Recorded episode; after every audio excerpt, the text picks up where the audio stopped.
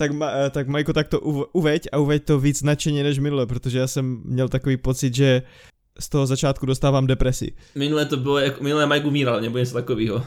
Fakt? Jo. Až tak depresivní to bylo?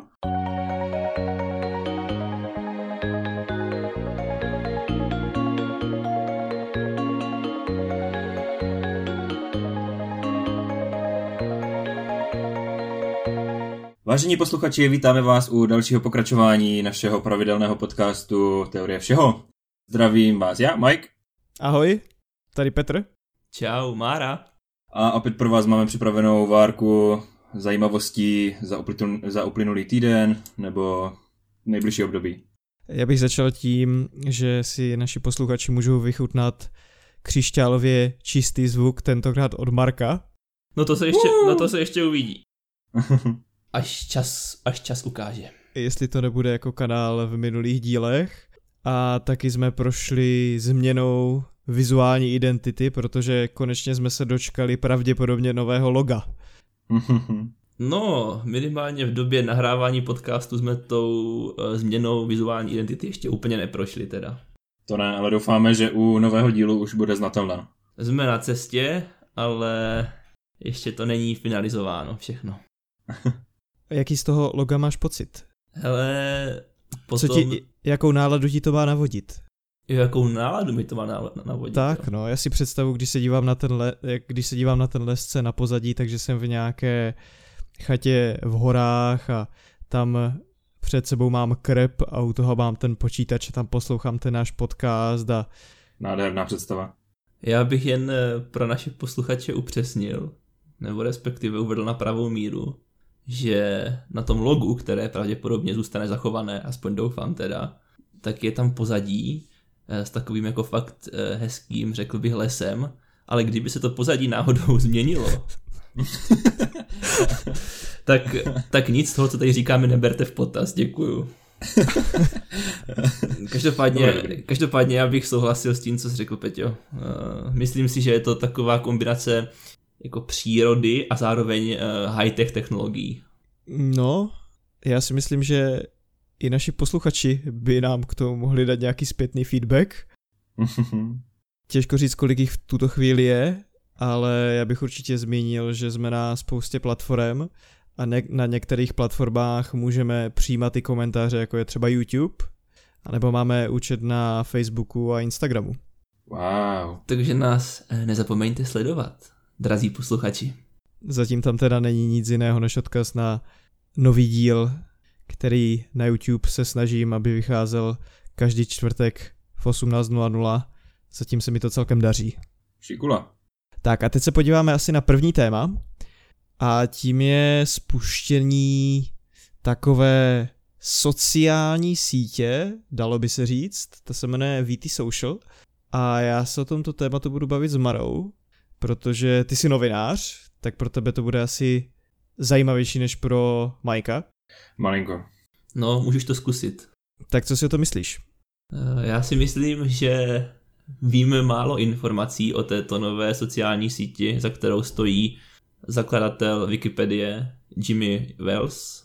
Je to Krom, tak? Teda, jako řekl bych, že kromě toho, že se ta síť chystá, vlastně nevíme skoro nic dalšího. Víme teda možná toho, že tam aspoň dle jeho slov eh, nebudou reklamy, žádné reklamy. Což zní minimálně jako zajímavý příslip do budoucna. To je pravda na druhou stranu, to zase musím uznat. Já si myslím, že zajímavá věc na té sociální síti je ta, že ono, my jsme v podstatě vůbec neřekli, o čem ta sociální síť má být. Jedná se o síť, kde lidi můžou psat články, ke kterým budou vkládat zdroje a jedná se o nějakou takovou obranu vůči fake news, což si myslím, že v dnešní době čím dál tím víc potřeba. Takže o jakýsi komunitní projekt, kde ta komunita se bude starat o to, co je a co není pravda a bude poskytovat ty odkazy pro a proti těm informacím, co tam jsou. Já jsem upřímně hrozně zvědavý, jakým způsobem se jim to podaří rozjet a jakým způsobem tenhle plán se jim podaří naplňovat v praxi. Protože podle mě zkrátka nemůžeš vědět, jestli se ta sociální síť chytí nebo naopak upadne v zapomnění. To je dost, bych řekl, v závislosti na nějakém jako organickém procesu, který sice samozřejmě můžeš ovlivnit nějakými způsoby, ale jen do určité míry podle mě omezené. Takže ono to ve skutečnosti bude záležet na tom, jak moc eh, se jim podaří to nakonec jako nakopnout, protože já si vlastně dokážu představit, že by se z toho mohla stát nějaká, řekněme, uzavřená, relativně uzavřená komunita lidí, kteří budou ty články psát a budou ctít zdroje a tak dále. Ale pokud eh, se jim nepodaří dostat do povědomí širší veřejnosti, tak uh, si úplně nejsem jistý, jak moc relevantní taková síť bude. Tak já si myslím, že do značné míry je pravda to, co říkáš, protože tohle není zdaleka první pokus Jimmyho Walesa o tady takovou platformu, která by měla bojovat proti fake news. On založil v roce 2017 podobný projekt, který se jmenoval Wiki Tribune a taky měl bojovat proti fake news a to je právě projekt, který tak nějak jako upadl v zapomnění a po vyschnutí peněz v podstatě skončil. Bylo málo peněz a tak se o ten projekt začala starat jenom malá, malá komunita a z tady tohoto projektu se právě z toho projektu právě vzniká ten nový projekt, který se jmenuje VT Social a oni se tam zatím snaží natáhnout nové lidi, zatím je tam uzavřená beta já jsem se do ní dostal, ale je tam pár lidí. Je to, je to trošku kombinace Twitteru a Redditu, bych řekl. Twitteru v tom, že ty zprávy asi by tam měly být spíše úderné, asi by tam neměly být žádné eseje, od toho je přece jenom spíš ta Wikipedie. A Redditu a v rámci Redditu to funguje tak, že ti uživatelé opravdu budou hodnotit, co je důležité, co není důležité a budou tam dávat jako ty důležité podklady k tomu, jestli ten článek je správný nebo není správný a proč. Hele, já měl možnost uh, vidět něco z toho v praxi, když už si v té uzavřené betě, nebo je na to pořád moc málo uživatelů, aby se to tam, aby se to tam nějak promítlo? Já jsem se díval třeba do... Eh, v rámci toho Redditu to funguje podobně ještě v tom smyslu, že tam máš, to se jmenuje, já teď nevím přesně, jak se to jmenuje, ale je to něco jako kruh, který se zajímá, nebo v rámci Redditu subreddit, který se zajímá o určité téma a z toho tématu jsou tam právě ty zprávy. Takže já jsem se díval třeba na český kruh, který se jmenoval Check News, takže si to představ jako subreddit Check News a tam bylo asi 8 lidí přihlášených aktuálně, takže já bych řekl, že ta síť jako opravdu začíná. Já si myslím, že tam je v rámci desítek tisíc uživatelů, ale spíš je to třeba kolem třeba 30-40 tisíc uživatelů si myslím, že tam teďka je. Takže opravdu je to jako prťavá síť i z toho důvodu, že je to uzavřená beta. Kam teda já jako člověk, který se do ní dostal, můžu pozvat kamarády, můžu pozvat rodinu a můžu pozvat spolupracovníky. Takže vlastně skrze tvoji nějakou pozvánku se rovnou dostanu do té bety, protože já jsem si tam dneska zkoušel dělat účet a právě mě to jako nepustilo dál, protože jsem jako nebyl členem té bety, chtělo to tam po mně stát nějaký poplatek nebo něco což teda na mě nezapůsobilo příliš eh, tak nějak přátelsky bych řekl. Mm, tak oni vybírají podobné peníze jako na Wikipedii. No Wikipedia jasně, taky tak... jako funguje na podobném principu, že nejdřív se musí vybrat peníze, aby ta Wikipedia byla schopná hmm. fungovat. Hmm. Oni, oni hodlají, hodlají žít uh, z těch příspěvků nějakých soukromých dárců. To je jasný, no. No, v podstatě.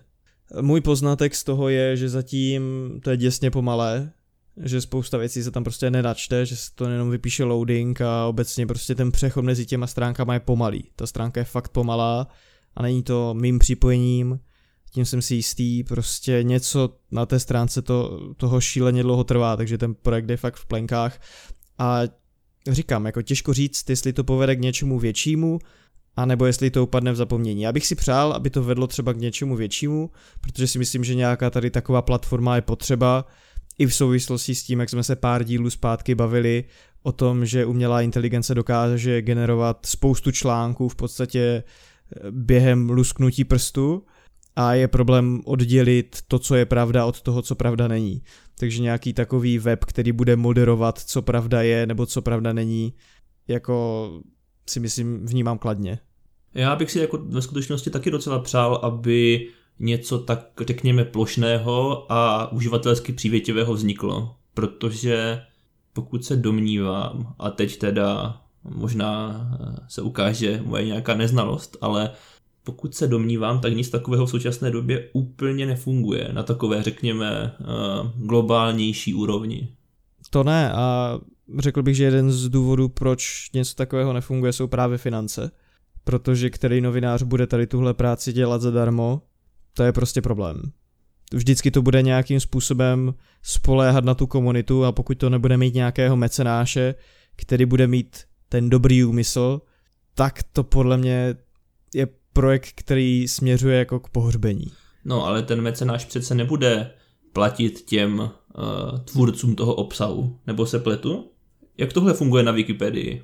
Uh, Wikipedie funguje na bázi dobrovolnictví a ty příspěvky jsou víceméně komunitní.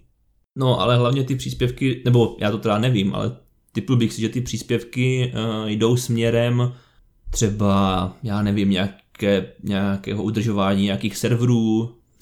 Je to tak, já si myslím, že to tak je. Já nejsem si jistý, jestli Wikipedie si potom neplatí pár takových těch hlavních editorů. Ano, možná. Ale, a to je možná, já jsem před nějakou dobou viděl s nějakým tady tím šéfem české Wikipedie rozhovor a já mám dojem, že on to dělal zadarmo, ale já si myslím, že v rámci nějakých takových těch větších struktur tam možná nějaké příspěvky ti lidi dostávat budou, protože je to taková jako neziskovka a i, i ty lidi v neziskovkách musíš platit, protože to nemůžou dělat full time. Samozřejmě, to máš sice pravdu, ale jako sám za sebe uh, jako, jak, jak, nevím úplně, úplně jistě, jak to funguje.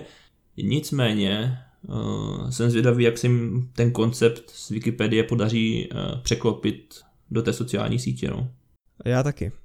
Můžu jenom jednu připomínku k vaší diskuzi. Ty jsi to na začátku představil jako VT Social, ono je to WT. Dobře, to byla praktická poznámka od Majka. Ty bys k tomu chtěl dodat něco, kromě tady této poznámky? Jak říkám, nebo ne jak říkám, já o tom nic nevím, mě zní to zajímavě ten projekt. Uvidíme, kam to, kam to dospěje.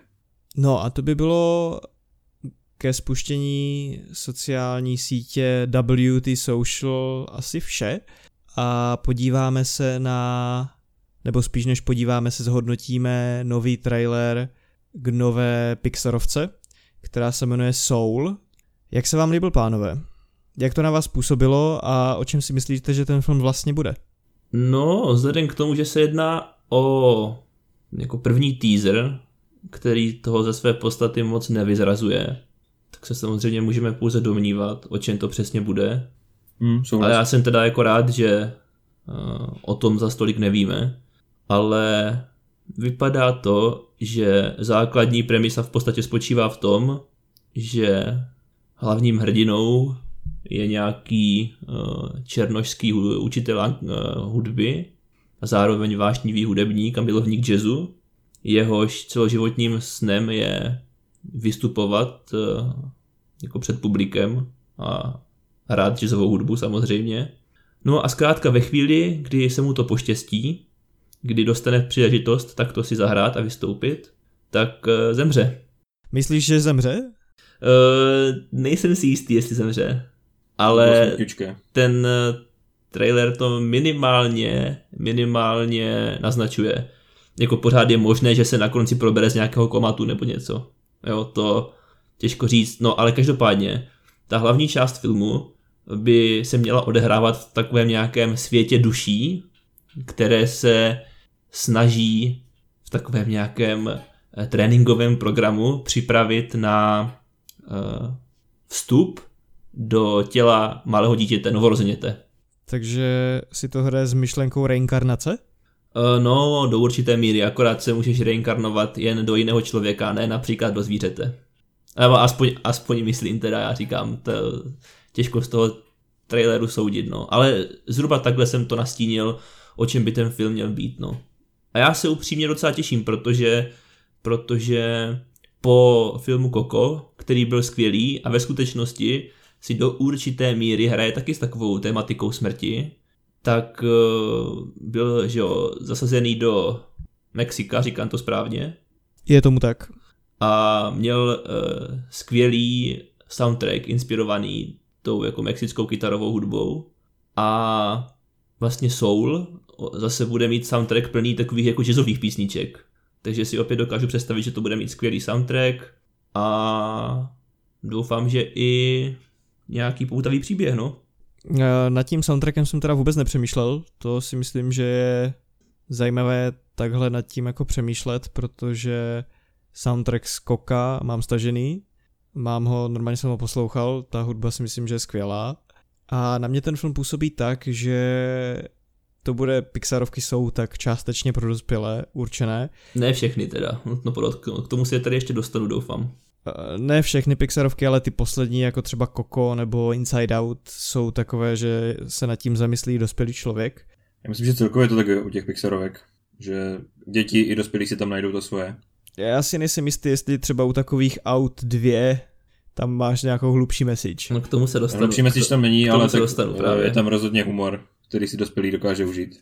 Tak já nepochybuji o tom, že si ho dokážeš užít ty, To je pravda, no. ale Vždy a všude. jestli je to obecně jako dospělácký humor, to nevím. Co jsem, co, se, eh, co jsem chtěl říct původně a ještě jsem to neřekl je, že na mě působí dobře to a to z toho traileru mi vyplývá jako ta message, nad kterou by se člověk měl zamyslet je, že se v životě má člověk zastavit a rozmyslet se, co chce dělat a neměl by se nechat ovládat tím stresem, protože ten trailer na mě působil takovým tím klasickým busy životem, že musíš vy, vyřizovat ty telefonáty, máš spoustu věcí, co máš zařídit, stres se na tebe hrne ze všech stran a potom si neuvědomíš, co je důležité a najednou je konec. A myslím si, že na to bych trošku sázel, že to je možná ta message, která z toho filmu bude vyplývat. Ale působí to na mě pěkně, já se na ten film těším. Určitě ho mám v plánu. Určitě, určitě, já souhlasím s tím, co říkáš vlastně. Ta message na mě působila velmi podobně, takže o tom, že mm, bychom měli ten život žít a ne ho strávit prostě budováním kariéry, která je pomývá. Ona je samozřejmě otázka, uh, jakým způsobem to bude ten film prezentovat, protože po, aspoň podle toho, co jsem si třeba i četl nějakou lehkou, jednoduchou synopsi základní, tak uh, on je na druhou stranu hrozně nadšený z toho, že dostane tu příležitost zahrát si v nějakém tom jazzovém klubu, nebo kde si toho zahraje, nevím přesně. Takže pro něho je to do značné míry jako životní úspěch, nebo živ, jako Mhm. životní náplň. Takže je otázka, otázka, jak k tomuhle ten film přistoupí a jak se dokáže s tím- tím vyrovnat, protože mm, podle mě minimálně, nebo jak to říct, zkrátka si myslím, že eh, tím hlavním poselstvím, aspoň z mého pohledu, by mohlo být snaha říct, že je třeba žít více přítomnosti, v přítomnosti, alespoň, alespoň částečně, ale těžko říct. Je upřímně, abych byl upřímný, tak z toho upřímně, upřímně, upřímně, upřímně, abych byl upřímně, jsem zmatený, ale zkrátka, zkrátka si myslím, že ta, to, posel, že to poselství eh, z toho úplně nevystupuje tak jednoznačně, z té ukázky. Ten trailer je dělaný tak jako teaser. Mhm. To uvidíme, až film prostě vyjde. Asi nic dalšího přesně tak, nic dalšího bych z toho nevyvozoval. Ano, není, není třeba vařit z vody, pojďme, pojďme asi dál, nebo respektive já bych se při příležitosti toho, že se bavíme o traileru na Soul, eh, chtěl na chvilku zastavit nad vašimi zkušenostmi a zážitky z předchozích eh, animáků od Pixaru. Eh, Dokážete si představit nebo vybavit, eh, který, nebo kterou Pixarovku jste viděli jako první? Je Hledá se Nemo od Pixaru? Eh, jo, Tak v tom případě Hledá se Nemo. A na to mám skvělé vzpomínky, to jsem jako dítě sledoval několikrát, jsem každý týden jsem to musel vidět. a do dneška mám ten film, film rád. I když jsem teda neviděl Hledá se Dory, ale Nemo byl zajímavý příběh. Do dneška si to užívám ten film. Já jako první film, co jsem od Pixaru viděl, tak to bude asi uh, Život brouka, uh, nebo v angličtině je to Bugs Life, nevím, jak je to v češtině teď. A já na ten film mám vzpomínky ty, že jsem ležel v nemocnici a tehdy ještě byly ty VHS půjčovny, Tak. O, někdo z rodičů mi tam přinesl tady ten film a pamatuju si, že jsem ležel na kapačkách a že jsem se díval na život Brouka. Myslím, že se to teda tak jmenuje v češtině, tím si nejsem jistý. řekl Ale to, je moje, ale to je moje první zkušenost s Pixarovkou Já bych řekl, že jsem třeba trošku netypický divák Pixarovek tím, že jsem nikdy neviděl, nebo minimálně si to nepamatuju, že bych viděl jakékoliv Toy Story. A mám to na takovém mám to na tom, mám to na svém watchlistu, že to je věc, kterou bych určitě jako do té smrti jako chtěl vidět, eh, když jsme se bavili o tom filmu Soul, co bych chtěl stihnout. A tak no. Já to mám v tomto ohledu stejně, já jsem taky to Story nikdy neviděl. Ale upřímně mě to až tak neláká. Jako neříkám, že je to špatný, to vůbec ne. Ale nemám na to prostě ten hype, no. Eh, mě to Story láká i z toho hlediska, že to je film, na kterém pracoval významně, nebo na kterém se významně podílel Steve Jobs, protože mm-hmm. on v těch 90. letech přebíral filmu, firmu Pixar a dost zásadně se zasadilo tu produkci. Já jsem četl jeho životopis a on tam hrál stěžení roli, takže by mě zajímalo, on tu firmu potom prodal Disneymu asi v roce 2001, a, ale zajímalo by mě teda, jaké je, jak, jaké je ve finále to dílo, co on vytvořil. Ale já musím říct, že Toy Story je asi jediná Pixarovská série, která si drží kvalitu od toho prvního dílu až po ten úplně nejčerstvější, který vyšel letos e, v červnu. A taky je to série, na které si skvěle můžete podívat, jak se, vyvíjí, jak se vyvíjí ta animace. Jo, protože první, první Toy Story vyšlo v roce 1995 Což byl mimochodem první animovaný film, jo? Do té doby ta technologie byla kreslená. A když to potom porovnáš eh, s posledním Toy Story, tedy čtvrtým dílem, tak ten rozdíl je opravdu dechberoucí. To jako fakt doporučuji pustit si třeba i na YouTube eh, jen nějaký trailer nebo nějakou scénu z prvního Toy Story a pak to porovnat s tou čtyřkou. Ale abych eh, navázal na to, o čem jste mluvili vy, tak pro mě ani Toy Story, ani Život Brouka nebyly uh, ty, ty první Pixarovky, se kterými jsem se setkal. Pro mě to, pro mě to taky bylo uh, Hledá se Nemo. A hned vlastně potom následovali Úžasňákovi. O, ti byli super. Ty jsem taky o rok později neviděl. a o dva roky později o dva roky později první Cars a vlastně všechny tyto tři filmy mám hrozně rád a mám na ně hrozně hezké vzpomínky. Mm. Opravdu takové jako čisté, uh, nefalšované, nostalgické vzpomínky z dětství na všechny tyhle ty tři filmy.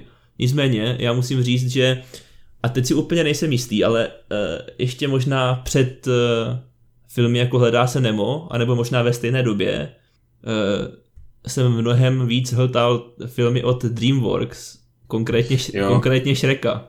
Já mám jo, pocit, že, že ta vlna Shreka jako mnohem intenzivněji zasáhla uh, nejen jako svět, ale jako obzvlášť třeba Česko. To nevím, jak to bylo v tom světě, ale rozhodně to přišlo, protože to byl takový mix prostě všeho, takové v podstatě i parodie na pohádky, které jsme tu dobře znali, jo. Nevím, mělo to svoje, osobnost, svoje osobnostní kouzlo, no. Hmm, ten styl humoru, který to provázel prostě a ta nadsázka v tom všem. Já ke Shrekovi bych řekl, že ty Pixarovky, na rozdíl od toho Shreka, který jeho DreamWorks podle mě mají tak jako víc duši, ty filmy. Souhlasím. Shrek, Shrek je super. Ano jako o tom žádná, já Šreka jedničku a Šreka, hlavně Šreka dvojku teda mám jako rád, protože je to moje jako dětství, ale když to porovnáš podle mě z Hledá se nebo, tak ten Hledá se nebo má prostě takovou tu jako filmovou duši a to jsou i ty to jsou i ty poslední filmy, kde to jde podle mě vidět jako fakt skvěle, jako Coco a Inside Out, to jsou prostě, tam je taková ta nádstavba nad tím, jako na ten šrek je prostě zábava a taková ta hlubší myšlenka nevím, jestli tam úplně je. Mm. No, je pravda, je pravda, že je pravda, že Shrek eh, je víc takový eh, prvoplánový možná. Víc, víc směřovaný eh, na ty, na, na ty dětské diváky. A to je taky možná důvod, proč v mém životě byl tak intenzivní Shrek v porovnání s některými Pixarovkami. No. Já si myslím, že zkrátka uh, na mě jako na malé dítě ten Shrek zapůsobil, nebo dokázal zapůsobit mnohem intenzivněji, právě protože jsem byl možná ta primární cílovka. Hmm. Jo, tak já si myslím, že některé vtipy nebo některé takové ty myšlenky z těch Pixarovek dítě prostě nevstřebá a potom se na to podívá na ten film za 10 let a ten film pro něho má trošku jinou hodnotu, protože se myšlenkově posunul někam dál. Je to tak, je to tak. Já bych v souvislosti s tímto ještě zmínil moji asi nejoblíbenější Pixarovku a to je Wally. Ty jste viděli? To jsem jsem právě neviděl. neviděl. To, je, mám, to, mám, to mám já na seznamu. To rozhodně doporučuji, to je za mě asi nejoblíbenější Pixarovka. Já obecně, když se dívám na seznam těch Pixarovek, tak mi přijde, že jsem jich až tolik neviděl. Já jsem viděl teda spíš ty dřívější, ty pozdější už ne. Jsem viděl ten život Brouka, viděl jsem Hledá se Nemo, auta samozřejmě, Ratatouille a potom Hmm. už dlouho, dlouho nic. Potom jsem viděl až Inside Out právě Ano, taky tak, taky tak. a Coco. Jako tam je taková ta, tam je takové to období puberty jsem měl, tak jsem na ty filmy jako moc nechodil, takže jsem zmeškal všechny takové ty jako Auta 2, jako Auta 3 byly teďka pár let zpátky, ale Na to jsem Auta taky 2 si pamatuju, že jsem byl s partou kamarádů z recese v kině na Auta 2 a to byl nezapomenutelný zážitek. Vzhledem k tomu, že jsme si tam dělali jako srandu z toho dětského humoru. A pak když se rozsvítilo a všude kolem nás byli ti rodiče, jenom se na nás zhroženě, jako, nebo ohor, hm, pohoršeně dívali, tak to stálo za to, no. A kolik ti bylo? Co já nevím, kolik, 14-15? Uh, auta, auta dvojka vyšly 2011, takže si to můžete spočítat. Jo, jo, 15 mi bylo. Hm, Puberťák, puberťák Mike v kyně na auta 2, to je docela vražedná kombinace pro všechny zúčastněné maminky. Jo, já si jako do dneška pamatuju tu hlášku, my jsme na tom byli v češtině tehdy a tam je, já už přesně si nepamatuju ten kontext, asi je to před nějakým závodem, kdy McQueen někomu říká drž mi gumy a my jsme z toho byli totálně odvaření všichni. Jo. A jako smáli jsme se velmi nahlas v tom kině. Samozřejmě nikdo z těch rodičů ani dětí to nepobíral, ale Já si myslím, že ty rodiče možná jo, ale ti rodiče možná jo, akorát hm, asi nebyli nadšení. zhrzeně si v hlavě říkali, ach jo, ta puberta. A máte někdo zkušenosti s třeba z Hledá se Dory? Má ten film smysl se, má smysl se na něho dívat? Já bych chtěl právě říct, že teda eh, Hledá se Dory jsem neviděl, ale uh, viděl jsem viděl jsem Auta trojku a viděl jsem i Úžasňákovi 2. A Auta trojku, přestože byly lepší než dvojka, tak bych jako, ale jo, jako pro děti asi jo. Ale já bych řekl, že jak uh, Auta 3, tak Úžasňákovi 2 a myslím si, že to bude platit i pro Hledá se Dory, že tam právě chybí taková ta uh, nadstavba pro toho dospělého diváka. Jo, takže, protože já jsem ji tam teda postrádal výrazně v autech 3 i v úžasňákových. No ty asi jako se třeba dost těšil, ještě jsem to pr- taky neviděl. Ale z těch tří filmů si myslím, že ty úžasňákovi z těch tří, co jsem zmínil, budou jako nejlepší. A pořád si myslím, že to je jako důstojné pokračování.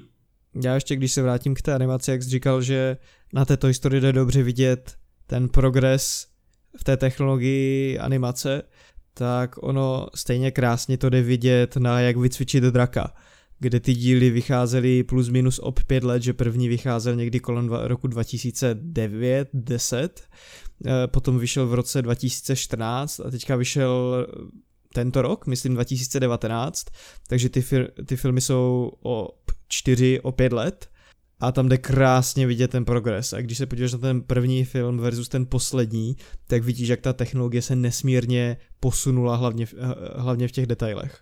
Je to připadá, je to připadá fascinující, eh, nejen v detailech, ale i v takových těch jako různých odrazech světla prostě to, jak se, jak, jak, to, jak se, jak se, jak se světlo odráží eh, od různých povrchů a spousty takových jako malých drobností, které jako v důsledku vytváří komplexní scénu, nad kterou opravdu ti zůstává kolikrát jako rozum stát, no.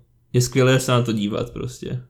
Jako já jsem zvědavý, jestli za 10 let se to posune o stejný kus, ale já už mám pocit, že teď už se to v podstatě jako nemá kam posunout. No, já mám pocit, že aspoň co se týče takových těch jako stylizovaných animáků, jako jsou právě Pixarovky, eh, které se nesnaží o nějakou úplně hyperrealistickou grafiku, tak tam už si myslím, že jsme se přiblížili k tomu stropu docela teda.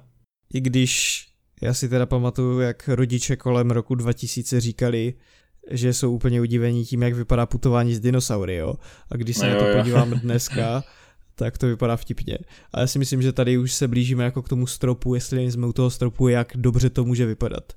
Jako u hraných filmů zdaleka ne, ale u těch animovaných si myslím, že tam jsme fakt Ale blízko. dívej, to si lidi asi mysleli pořád, tak to když vezmeš, když vyšel první uh, souboj titánů, který je asi z 60. nebo 70. let, teď nevím přesně, tak tehdy si lidi říkali jako wow, jo, když se na to podíváš dneska, je to samozřejmě vtipný.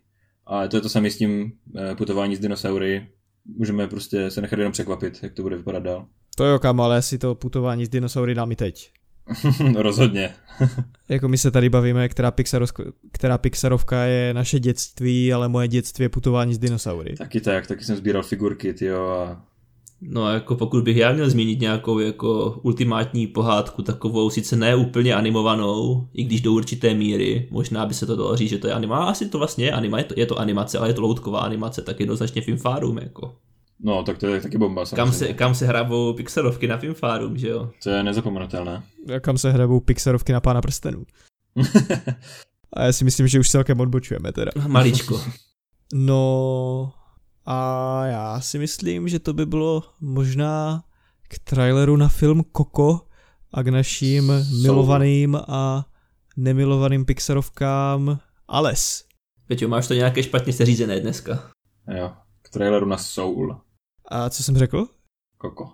Hele, a se, ale alespoň, alespoň jde vidět, uh, co v tobě ten film Koko zanechal. Jo? To, zas, to, je, to je naprosto eh, krásný důkaz, aby se na to všichni podívali. Jo, já si myslím, že film Koko opravdu můžeme doporučit. Souhlasím. Teď uvidíme, jakou si Michal udělal skvělou přípravu. Jak skvělou přípravu? Máme to společně, ne? Společná debata. Mám, máme společnou debatu na téma vesmírného plavidla X-37B. Mm. A... Ale já předám slovo tobě. Tak uh, toto plavidlo pokořilo rekord vlastně uh, tím, že zůstalo na oběžné dráze Přesně to bylo 779 dnů, 17 hodin a 51 minut. A poté se úspěšně vrátilo a přistálo na přistávací dráze na Zemi. Samozřejmě. Já doplním, že se jednalo o americké plavidlo a bavíme se o tom, bavíme se o tom právě, protože překonalo ten rekord počtu dní ve vesmíru. Ano, ano, je tomu tak. Jo, já jsem chtěl jenom dodat, že je to vlastně plavidlo vyrobené společností Boeing a na tomto projektu vlastně toto už byl pátý let těchto plavidel X-37B nebo A do vesmíru a na tomto projektu se podílí NASA společně s e, americkým letectvem, tedy armádou. V podstatě každé, každý z těchto letů je zahalen tajemstvím, e, protože se neví přesně, jako jaká, je to, jaká je konkrétní mise, je to dost utajované co jenom jako co je fakt, co víme, je to, že po každé, při každé další misi ten pobyt na té oběžné dráze trval déle. První let eh, tady toho letounu proběhl, první let do vesmíru proběhl 22. dubna 2010 a tehdy tam zůstalo toto plavidlo 224 dnů a nějaké hodiny. A když to srovnáme s tím dneškem, nebo eh, nedáv, eh, s tím, když nedávno přistála tato loď, tak to bylo o těch 779 dnů jsou spekulace právě o tom, co nebo jaký je účel těchto letů. Mm, jednou z takových spekulací je, eh, že je to, myslím, pro ničení satelitu, že to armáda zkouší eh, v boji proti satelitům, jakoby, že se přiblíží a zničí nějakou supermoderní technologií, nepřátelský satelit a tak dále. Ono obecně o těch experimentech, teda, co tam probíhají, se vedou diskuze, ale pravděpodobně to bude nějaký experiment, který vyžaduje dlouhou dobu toho testování. Ano, chtěl jsem se k tomu dostat, ano. Právě, jaké jsou ještě další spekulace, co je tak jako nejpravděpodobnější. Eh, chceš něco dodat teď, nebo? Ty asi ne, já bych, možná bych řekl, že ta technologie tady tohoto letounu, že ta historie sahá až někdy do 90. let snad. Ano, ano, je tomu tak. Tady tento konkrétní má teda za sebou pět misí, ale už v 90. letech se začalo experimentovat s podobnou technologií, mm-hmm. se kterou se původně uvažovalo jako třeba komplementární technologie k raketoplánům, protože tady ta loď vypadá dost podobně jako raketoplán, jen je menší. O dost. A potom tady ten vývoj do značné míry zastavil rok 2003, kdy došlo k havárii Kolumbie raketoplánu.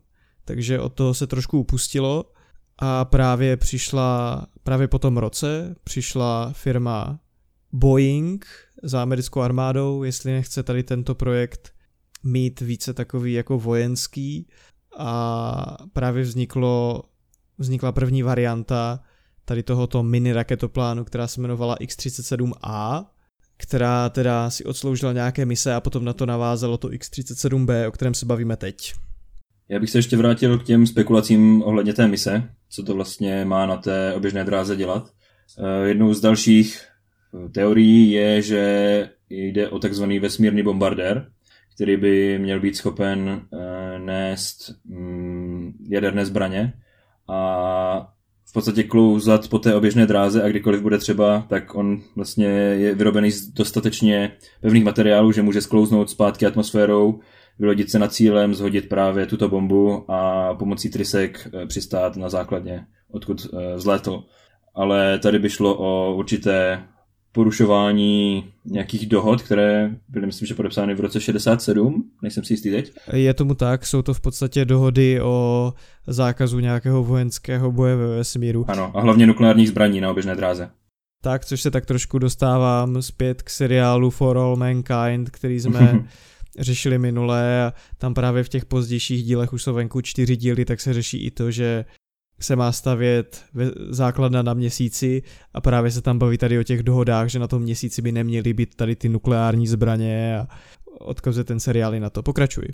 No tou nejpravděpodobnější uh, spekulací, co tento letoun dělá nebo provozuje, je opravdu nějaký ten výzkum, kdy je možnost, že můžou, může NASA s armádou testovat uh, vesmírný pohon pro nějaké budoucí pokročilejší vesmírné cestování pak taky různé experimentování s látkami, které jsou na palubě a vlastně jejich vystavení mm, vesmíru, nebo prostě, no ano, toho jako působení vakua a tak dále. Taky samotných materiálů, ze kterých je mm, loď postavena. Jak už jsem říkal, ona je dost těžká, eh, nebo neříkal jsem, ale je postavená z z těch odolných materiálů, které jsou schopny procházet eh, z oběžné dráhy atmosférou zpátky, aniž by došlo k nějakému poškození. Tudíž to vede k tomu, že je velmi těžká a proto je velmi omezený nákladový prostor. Je třeba, když se bavíme o té tíze, tak je těžší než ten Space Shuttle, nebo ty materiály jsou jiné než při tom Space Shuttle? Měly by být právě nějaké jiné, jsou nějaké odolnější. Možná tam jde taky o nějaké to testování, jak to eh, vydrží dlouho právě v tom vesmíru. Možná proto ty mise prodlužují stále víc a víc. Jo, já si myslím, že tohle je rozhodně jako zajímavé a mm. to i z pohledu různých tady těch jako konspiračních teorií, co se ano, tam ve ano. skutečnosti odehrává. Jako když vezmeme ten pokrok toho, jak dlouho tam bylo, eh, byly ty lodě, tak ta první tam byla těch 224 dnů a druhá tam byla víc než dvojnásobek, 468 eh, dnů. Třetí potom 674, čtvrtá 717 a ta poslední 779. A ono všechno to zní tak jako na ty dny to zní, jo, tyjo, to tam nebylo málo dní, ale mm. ten důraz tomu dodá potom, když řekneš, ono to tam bylo přes dva roky. Ano, dva roky a necelé dva měsíce. Mm. Ano, a to zní déle než těch 650 dní jako a o dost. Je to tak, je to tak. Třeba, třeba se někdy dozvíme, co, co, tam, co tam provozují, nebo neprovozují. Je to tak, třeba jsou to opravdu nějaké ty pohony, které nás dostanou za hranice naší sluneční soustavy, co víme. No já teda musím říct, že eh, jak vás tak poslouchám, tak pokud bychom měli vycházet z nějaké z těch konspiračních teorií, nebo řekněme jen teorií, mm. tak to zní, jako bychom stáli na pokraji nějakého vesmírného vojenství skoro. To už jsou teda, Je to tak, no, to, to už jsou teda opravdu zajímavé eh, vědecké věci. A tak zatím doufejme, že bude americká armáda dodržovat smlouvu o, o nějakém nepoužívání uh, zbraní ve vesmíru. Ono je to tak, jak říkáš, Maro, protože myslím, že je to letos, ale letos vznikly právě vesmírné složky armády Spojených států. Donald Trump podepsal nějaký papír a vesmírné složky jsou teďka ve stejném postavení jako třeba mariňáci nebo letectvo. Hmm. Mají tady samostatnou jako odnož. No a kdybyste chtěli eh, se přesvědčit na vlastní oči, jak by to mohlo vypadat, taková budoucnost, tak doporučuji uh, zahrát si Call of Duty Infinite Warfare, které se uh, právě zabývá tady tou tématikou vesmírných bojů. Není to, není to úplně taková nějaká bláznivá, přemrštěná sci-fi, ale právě bych řekl, že třeba odehrává, může se to odehrávat třeba za 100 let od současnosti, a je to docela zajímavé zpracování tady této tematiky, takže doporučuju. Já bych ještě dodal na závěr, že ve druhé čtvrtině eh, roku 2020 se chystá šestý let X370, uh, 3, X37Bčka. Takže uvidíme, jak dlouho tam vydrží tento. Mohli bychom skoro dávat nějaké typy. A Mhm. třeba pokud v té době ještě poběží tady ten náš skvělý podcast, tak potom to budeme moc porovnat s realitou. O tom vůbec nepochybuji. Já si typnu necelé tři roky. Kámo, dej to na dny. Ne, um, 800. Ne, to je málo, to je málo.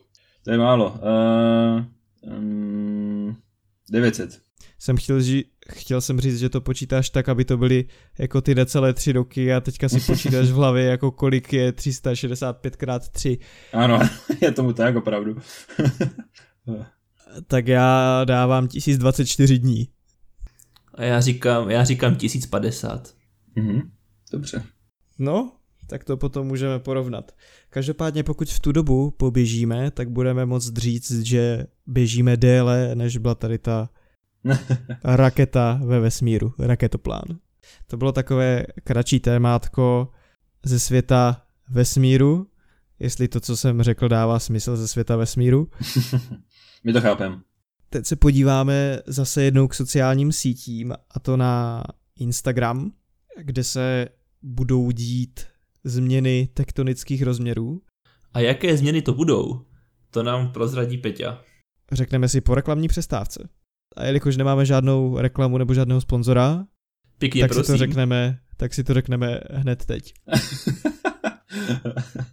Jedná se o zneviditelnění počtu srdíček, tedy počtu jakýchsi lajků, což by mělo mít za, což by mělo mít za účel důvodek, jaké je to slovo? Na to si budeš muset přijít sám. Nepomůžete mi, jo? Nemám ponětí, co chci říct. Což by mělo mít za důsledek vytvoření jakéhosi klidnějšího prostředí, kde se lidé nebudou tolik honit za čísly, nebudou mezi sebou soutěžit, kdo má víc lajků a kdo jich má míň.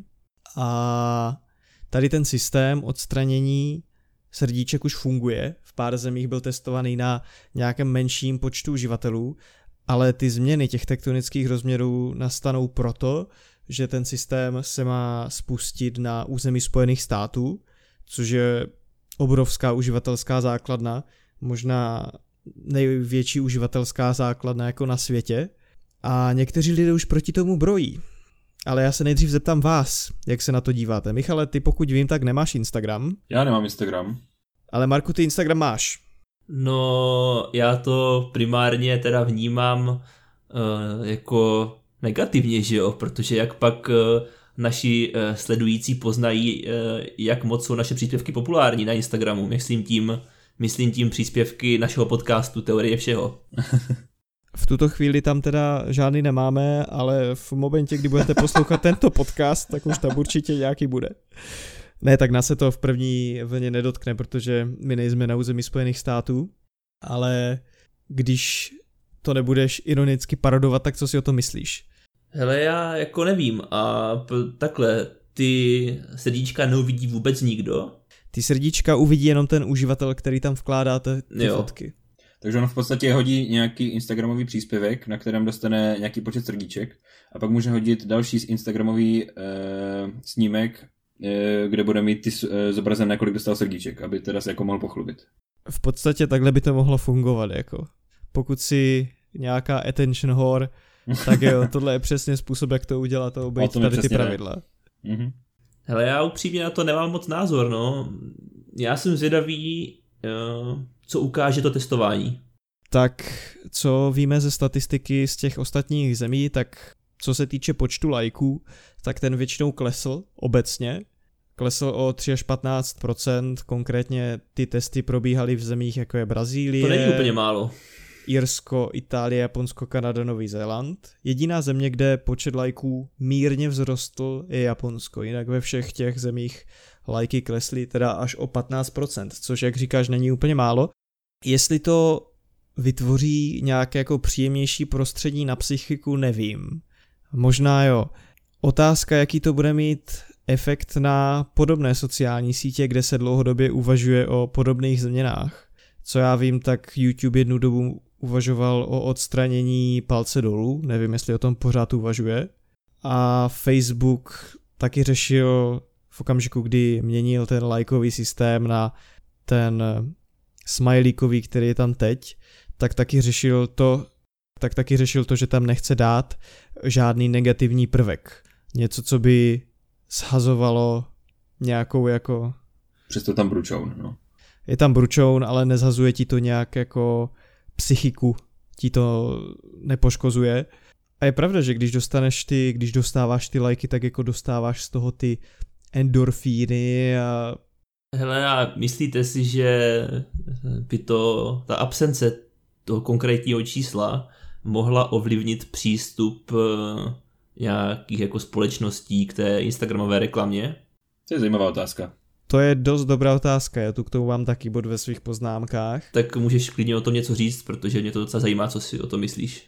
Ono bude hrozně zvláštní, jakým způsobem Instagram vyřeší tady to partnerství mezi influencery a těmi společnostmi, protože jak bude ta společnost vědět, kolika lidem se ten příspěvek zobrazil, potažmo kolika lidem se ten příspěvek líbil, protože na to nebude nějaká objektivní metrika, jediné, co z toho vyplývá, je, že ten influencer bude moct poslat screenshot toho příspěvku s výrobkem, ale to je takové, že může poslat klidně fejkový, fejkový příspěvek. A jak se potom bude přistupovat, jak, jaký bude ten přístup jako firma, která hledá reklamu na Instagramu, která chce něco propagovat na Instagramu a pouze někdo, kdo chce zjistit ty počty těch lajků na těch fotkách, jako jaký tam bude ten filtr, kdo přesně teda si bude moct zobrazit ty počty těch lajků. Bude to vůbec moct vidět ta firma? Jako na čem to bude stát? Protože já si dokážu představit nějaké partnerství, kde společnost se nějak akredituje a uvidí počty lajků na jednotlivých příspěvcích influencerů, ale kde uděláš ten filtr toho, že se tam nebude moct přihlásit kdokoliv a vidět to? Jako tam je hrozně tenká hranice. Je to připadá hrozně komplikovaný, jako pro nějakého toho Inzerenta. zástupce, ano, inzerenta nebo zástupce nějaké společnosti, aby jako se musel přihlašovat nebo potvrzovat, že to je opravdu on nějakým způsobem, procházet nějako, nějakým verifikačním procesem, jenom proto, aby viděl, kolik má ten influencer nebo ta influencerka poč, počet celíček. Takže jako z mého pohledu možná, že větší roli začnou hrát třeba čísla jako počet, počet sledujících, Což ale víme, že na některých platformách to je dost nepřesné měřítko toho, jaký ten Přesně tak, influencer má dosah. Toho, ono se podle toho nedá určovat počet těch lajků, no, čo? protože jako samozřejmě je jasné, že když má někdo 100 000 sledujících, tak nebude mít na příspěvcích 100 000 lajků, pravděpodobně. Jo. Někdo, někdo třeba může mít víc, ale obecně to, platí, obecně to je spíš naopak, že, jo? že obecně máš 100 000 sledujících, ale lajků máš třeba na fotce, dejme tomu 20 tisíc. Nebo nevím kolik, jo, ale přibližně třeba takto, jo. Ale, to, ale opět toto prostě není, ale mm, to se nedá nějakým způsobem jako standardizovat. Prostě někdo může mít tolik, někdo může mít úplně jiné číslo. Já bych k tomu řekl, ještě dobrý příklad je třeba YouTube, kde někdo má opravdu velký počet odběratelů, třeba 500 tisíc, ale ten kanál mu v podstatě umřel a na videích má zhlednutí třeba kolem 30 tisíc. A někdo má kanál, který má 500 tisíc odběratelů, ale má řádově třeba 300 tisíc zhlédnutí. A tam je desetinásobný rozdíl, takže jako jak určíš tu hranici? Nějak objektivně podle followers nebo subscribers to prostě nejde. No a to je taky důvod možná, nebo možná právě proto jsem zvědavý, jak dopadnou ty výsledky testování z Ameriky, protože tam bych řekl, že to influencerství, pokud to můžu takhle nazvat, Eh, jede ve velkém a právě bude otázka, jak to s tím celým zamícháno, tady s touhle ekonomikou. Ty, jako já na druhou stranu si myslím, že i v Česku to jede ve velkém. No i v Česku to jede ve velkém, samozřejmě. Protože akce typu youtubering, tam chodí tolik lidí jako na takové ty světové typu VidCon. To má úplně stejný počet návštěvníků a to máš světovou akci versus lokální akci. Jako zrovna v České republice se na tom tak kešuje. Tady jsme, tady jsme tomu nějak propadli, člověče. No, s tím, že tedy jsou na to první negativní ohlasy tady na tu změnu politiky Instagramu. Cardi B a Nicki Minaj oznámili, že pokud to Instagram zavede, tak si Instagramu odchází. Přímě, koho to bude bolet u srdce? Koho to bude bolet u srdce, přesně? No, tak uh, řekl bych, že oni zrovna mají těch uh, sledujících docela dost, takže to že to, to, že to nás nebude bolet, ještě neznamená, že to nebude bolet spoustu jiných lidí. No, těžko říct, jak Instagram tady na tohle zareaguje, jestli dá na kritiku takovýchto celebrit, jako je Nicki Minaj. Nevím. No a oni teda pohrozili tím, že opustí Instagram kompletně? Že kompletně opustí Instagram. A to, to by mě teda zajímalo, eh, kam půjdou, když opustí Instagram. Protože ono je hrozně eh, jednoduché říct, eh, já opustím Instagram, když neuděláte tohle nebo tohle. Ale podle mě v současné době neexistuje nějaká taková alternativa Instagramu s takovým dosahem. No, já si myslím, že ne. Možná TikTok. no, to je taková, taková služba, o které jsem rád, že nic nevím.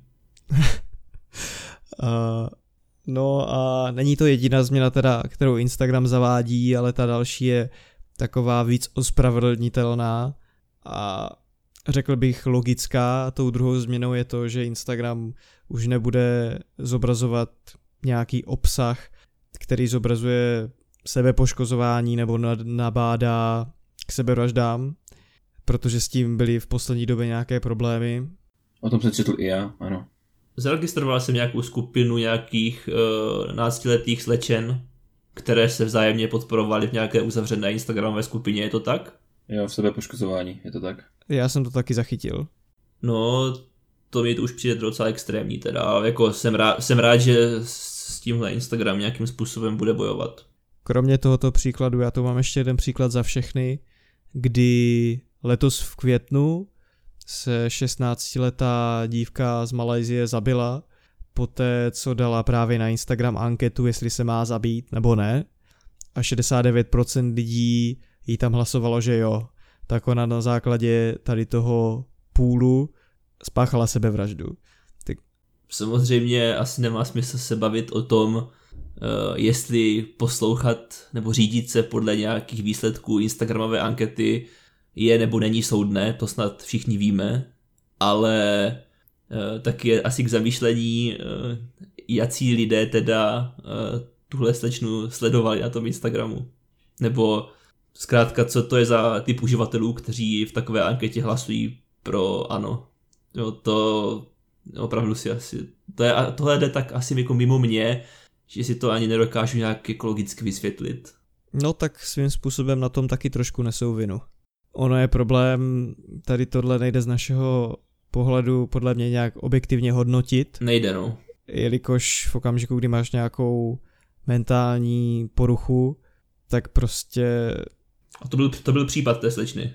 To, tak eh, když máš sklony eh, k sebepoškozování, nebo Dobře. k sebevraždám, tak se jedná o nějakou mentální poruchu a tím nemyslím, že to může být něco složitého, ale jsou to třeba jenom deprese. Jasně, no. A i pod hmm. depresema se člověk dívá na svět jinak a člověk, já předpokládám, že teďka nikdo z nás deprese nemá, z nás tří, tak se do toho fakt špatně vcítuje.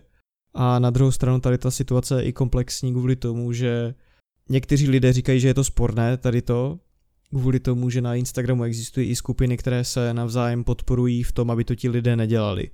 Že jsou takové skupiny, že se snaží navzájem povzbuzovat v tom, že tady to sebepoškozování není nutné a že to jde i bez toho a sem tam se tam prostě objeví nějaký obsah, třeba pod příspěvkama, které upozorní na to, že když máš takovéto pocity, tak bys je měl někde hlásit tak se tam prostě objeví nějaký obrázek se sebe poškozováním a lidé spekulují i o tom, jako kdyby, že tohle taky bude. Teďka v podstatě, že tady ty skupiny zaniknou. No já jsem, já jsem vlastně rád, že to zmiňuješ, protože jsem něco, něco takového chtěl přesně říct uh, a já bych byl rád, aby Instagram nějakým způsobem dokázal uh, rozlišit kontext toho obsahu. Nebo protože na tom kontextu samozřejmě hrozně záleží a asi by nebylo úplně vhodné nebo správné eh, to všechno jako plošně tak zakázat. Protože pak z toho přesně plyne to, co jsi zmínil, že jo. Jako i eh, dobře míněné iniciativy eh, na to potom doplatí. Což si myslím, že je škoda. Já si myslím, že je to určitě ško- škoda, hlavně pokud to přináší těm uživatelům, kteří se takhle podporují, pokud jim to opravdu přináší reálnou pomoc, tak ono, otázka je problém, jak tady tohle selektovat, no. A teda krom tady těch příspěvků, které poukazují na to sebepoškozování, aby se lidé poškozovali a páchali sebevraždy, tak ještě Instagram zakazuje nově filtry, které nějakým způsobem mají jako zkrášlit osobu, která je používá, protože v srpnu vyšla aktualizace, která dovoluje lidem vytvářet vlastní filtry, takže vývojáři třetích stran tam taky můžou vkládat jako různé filtry, některé jsou zdařilé, některé jsou méně zdařilé a budou zakázané filtry třeba, které budou zvětšovat rty, protože ti lidé, co je používají, si potom můžou připadat méně jako dokonalí, jestli víte, co tím myslím. Zajímavé. Hm? Jo, já jsem vlastně, vlastně rád, že uh, takové filtry tam asi nebudou, protože teda samozřejmě vždycky, vždycky, vždycky se tam uh, protínají dva takové přístupy. Jeden je úplně ta jako maximální svoboda, no, prostě nebudeme, nebudeme zasahovat do ničeho, ať se každý uživatel rozhod, rozhoduje sám. A pak samozřejmě je tam takový ten trošku víc, jak to říct, přístup, no a teď mi úplně vypadlo to slovo. No, tak já, já ti taky řeknu, pomož si sám. jo, zkrátka takový ten přístup větší kontrolovanosti toho obsahu, no. Takže jako já se upřímně v nějakých uh, nafouknutých rtech uh, nevyžívám a jako Fakt z, radost, ne? z, rado, Já radostí, jsem ty fotky viděl. z, rad, radostí se uh, bez takových uh, fotek obejdu na Instagramu. Na druhou stranu otázka, do jaké míry něco zakazovat nebo povolovat, no. V podstatě každá věc má hrub a líc. Jako něco jiného je uh, zakazovat nebo potírat nějaký takový ten hate speech, to znamená projevy, které jsou vyloženě nenávistné a jejich účel je šířit nenávist. Ano, takové projevy by se zakazovat měly.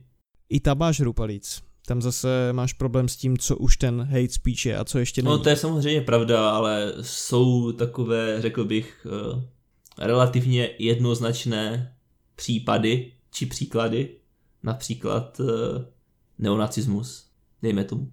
Nebo rasismus třeba.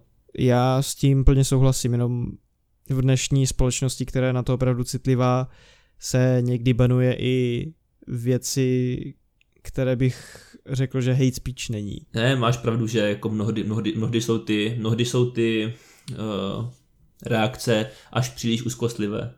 A to se týká i toho, že člověk si dneska nemůže dovolit pořádný černohumorný vtip. Hele, já bych řekl, že pořád jsou, pořád jsou místa, kde to tou černotou přímo žije. Tím myslím samozřejmě na sociálních sítích. Takže jaké je naše další téma, přátelé? Naše další téma je spuštění služby Disney Plus a premiéra seriálu Mandalorian. Má někdo něco k tomu spuštění Disney Plus? Protože já o tom upřímně moc nevím, už s ohledem na to, že ta služba zkrátka není dostupná pro uh, československé zákazníky, je to tak? Je tomu tak, takže jediná cesta je VPN, tedy Virtual Private Network, ale já se teda dostanu k té službě samotné. Zatím je tam obsah od Disneyho, samozřejmě to dá rozum, jmenuje se to Disney+, Plus, což čítá samozřejmě obsahy Foxu, který nedávno spadl pod hlavičku Disneyho, takže tam najdete třeba Simpsonovi, což je zajímavá věc. Asi, asi se dá obecně říct, že tam je víc uh, obsahu než uh, v Apple TV, co? To se dá obecně říct, ano, je tomu tak. to asi není takový problém. Takže obsah od Disneyho, to se tý, to je přes pohádky, po pohádky, no jako prostě Disney. Potom je tam... Z pohádky do pohádky. Potom tam máme náš zmíněný Pixar, máme tam Star Wars, máme tam Marvel a potom jsou tam pořady z kanálu National Geographic. Hm, to zní jako slušná nabídka. Jo, jo. Já si myslím, že ta nabídka oproti Apple teda je slušná a základní cena je 6,99 dolarů, což vychází na nějakých 160 korun. A co, za se... to, a co za to dostaneš? Právě tady tu nabídku, co jsem ti teď zmínil. Jo, ale jako jsou tam nějaké omezení typu můžeš přehrávat jen na jednom zařízení, nebo v, eh, například nějaká nižší kvalita. O tom jsem nic nečetl, takže já si myslím, že to se dozvíš až v okamžiku, kdy to bude spuštěné v Česku. Jelikož ta služba dneska má premiéru v zahraničí, tak já si myslím, že ani Disney samotný se nezabývá moc tím, na čem to poběží. Já si myslím, že tady tohle do budoucna třeba přibyde i do HBO Go, ale jelikož HBO Go je taková služba, která taky není tak zaběhlá jako Netflix, tak se to tam tak neřeší. A víme datum spuštění v Česku? Hm, Myslím, že A- nevíme. Myslím si, že nevíme. Mhm. Zatím je to celkem daleko, spouštělo se to opravdu v pár zemích. No já bych, já bych eh, se vůbec nedivil, kdyby to přišlo někdy ke konci příštího roku, možná i na začátku 2021. No zkrátka myslím, že nás čeká ještě dlouhá cesta, než se to k nám dostane, což je mm, trošku nešťastné možná ve skutečnosti, mm, protože eh, Disney je schopno tvořit eh, jako vysokorozpočtový exkluzivní obsah, který bychom si třeba rádi, rádi pustili, no. A předplatili. A jako tak to nemáme úplně možnost. A to byl možná tak trošku malý oslý můstek k tomu, aby jsme se dostali k seriálu Mandalorian. Takže pánové, já bych začal tím, že někdo z nás by mohl zhrnout, o čem ten seriál vlastně je. To asi přenechám vám, vzhledem k tomu, že vy se v tom loru eh, orientujete lépe přece jen. Tak já se toho zhostím nějak. Tak se toho Pokusím se. zhost. Majku pohostí nás. Jasné. V podstatě by mělo jít o příběh námezního lovce, neboli jinak řečeno lovce lidí, nebo o lovce odměn. Eh, Děj je zasazen krátce po mm, konci šesté epizody Star Wars, tedy návrat Jedi. Já bych to doplnil, je to pět let po zničení druhé hvězdy smrti. Mhm. Budeme sledovat osudy tady toho námezního lovce, který je teda obyvatelem Mandaloru, světa, nebo planety ve světě Star Wars. V podstatě víc o tom snad říct zatím nejde. Má někdo něco, čím by to doplnil? Ale já si myslím, že to řekl ve skutečnosti v celku dobře, protože ten pilot je fakt takový představovací. Ano, já bych řekl, že to mělo, mělo uh, ten pilot se mi líbil, ale řekl bych, že to byl takový pomalý rozjezd. Takové jako, že ti to neřeklo mnoho zatím. A jako není tam nějak, že by to bylo třeba jako His Dark Materials, že by tam bylo nějaké tajemno, nebo tak. Jenom to má prostě pomalejší rozjezd. Já bych taky řekl, že to má opravdu pomalejší rozjezd, tak jak říkáte vy dva. A já bych si možná nastavil prvně nějakou hranici spoilerů, jak moc o tom chceme mluvit, protože já si myslím, že ten pilotní díl není až tak moc spoilerový, až na jednu věc, co se stane na konci. Co se stane na konci, ano. No, tak uh, o tom závěru bych asi nemluvil ve skutečnosti. O tom závěru Mhm. bych asi nemluvil, ale v podstatě si myslím, že bychom mohli rozebrat všechno, co se stane do Jo. té doby. To si Hmm. myslím, že jo. Já k tomu ve skutečnosti mám celkem, ne dost, ale pár poznámek k tomu mám zajímavých. No. Klidně můžeš začít. Eh, Já mám prvně to, co se mi líbilo, určitě mě můžete doplňovat. Mhm. Jinak já bych dodal ještě pro naše posluchače, pokud se díváte na YouTube, tak v popisku videa, pokud nechcete vědět nic o tomto tématu a chcete se nejdřív podívat na ten díl, tak můžete přeskočit tohle téma a skočit na další, protože jsou tam časy k jednotlivým tématům. A teď už k tomu, co se mi líbilo. Líbila se mi úvodní scéna s dveřmi, Ano, to byla fajn. kde ten námezní lovec přepůlil To vlastně ani není spoiler, to vyšlo jako oficiální special look, ne? Je, je to tak, to bylo už hned v traileru to bylo, kdy ten námezní lovec, jehož jméno zatím nevíme, tak mu říkáme Mandalorian, přepůlil dveřmi pravděpodobně skupinku jiných námezních lovců nebo prostě ano, hledačů lidí. Nebo, ano. Ta scéna byla perfektní Bylo to a fajn. já si myslím, že to ždímá jako ten rating jako na maximum. Má to samozřejmě, ten seriál má skvělé kostýmy, efekty jako výpravu a masky. To za mě jako je skvělé. A co se speciálních efektů týče, tak speciálně bych zmínil toho droida, který pomáhá té hlavní postavě, tak ty scény s ním, jak on se tam otáčí a jak střílí po těch gangstrech, který, kteří brání tu základnu, tak ta scéna je úplně fantastická. Je skvělá, je skvělá. Moc se mi líbil ten pohyb toho droida. To jako, jak vlastně zvlášť otáčí každým nějak, každou nějakou kamerou, nějakým senzorem, zvlášť otáčí tělem, rukama, nohama. Jo, jo, je to, je to super. Vlastně podobný droid byl i uh, v Imperium vrací úder, nebyl? Když vlastně Darth Vader, Darth Vader vysílá nějaké lo- lovce po vlastně Hanu Solovi a Leji. Je to tak, je to stejný, je to stejný typ droida, ten v Empire Strikes Back se jmenoval IG-88, tady tento se jmenuje IG-11, IG-11 a zajímavostí je potom, že ho dabuje Taika Waititi, což je režisér Thora 3, a nebo v Thorovi taky hraje postavu Korga, což je takový ten kamenný minion. Moje nejoblíbenější postava ze světa Thora. Je tomu tak, který prohlašuje různé ironické hlášky. Mm, A taky je to režisér, aspoň teda pokud se nepletu, eh, poslední epizody Mandaloriana. První série aspoň. Jo? To zatím nevím. To je... Mám pocit, že jo, mám pocit, že jsem se na to díval a že je tam napsaný jako, jako režisér té poslední epizody. A to jsou věci, co se mi líbily a samozřejmě konec. Já jsem zvědavý, kam to bude směřovat, protože ta věc na konci se mi líbí, jsem zvědavý, jako kam to povede. Co se vám na tom líbilo? Mně se taky líbily třeba některé odkazy na původní trilogii, jako třeba ta kamera, která byla ve dveřích, která na něho vykoukla ven ze zdi. To je vlastně Mhm. mm-hmm. stejná, kterou můžeme vidět v paláci Jabba Hutta eh, v šesté, v šesté epizodě. Jo, jo, A jo. spousta jiných, jako třeba zalití do karbonitu, nebo co já vím. Ano, třeba ten, mm, to vznášedlo, které ho přepravuje po té zamrzlé planetě na začátku. Jo, jo, spousta takových fajn odkazů. Těch referencí je tam opravdu hodně. Mě pobavily dvě. Eh, Věc, co mi přišla vtipná, tak bylo, když ten Mandalorian se procházel po nějakém náměstíčku v tom městě, tak tam pekli takové stvoření, které Ano, ano. měl jako mazlíčka. Ano. to mě taky pobavilo. To Je, mi rasa ten jeho otravný, otravný smích, to bylo. Jo, to je rasa Kovakianů a to, mě, to, to mi přišlo hrozně vtipné. A potom druhá věc, která mi přišla vtipná, tak je, že ten modrý alien, co tam byl na začátku, tak zmínil, že by ho mohl pustit, protože nestihne Live Day.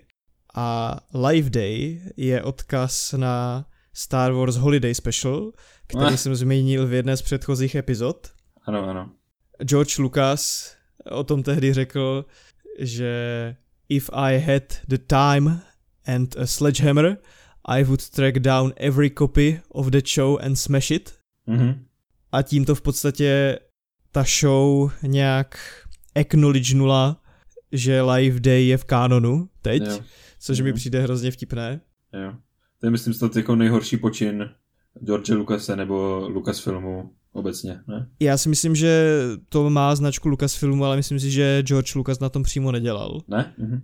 on ten film vznikl v podstatě jako takové ty filmy, co vznikají doteď, že máš třeba Shreka a byl Shrekův vánoční speciál. Ano, ano, vím. Akorát Star Wars Holiday Special je film, který má hodinu a půl, jo. A ono to na sebe moc nenavazuje a máš tam úseky, kdy třeba 10 minut sleduješ jenom Wookie, kteří čekají, než přiletí Aha. a křičí na sebe tou hukýštinou. 10 minut.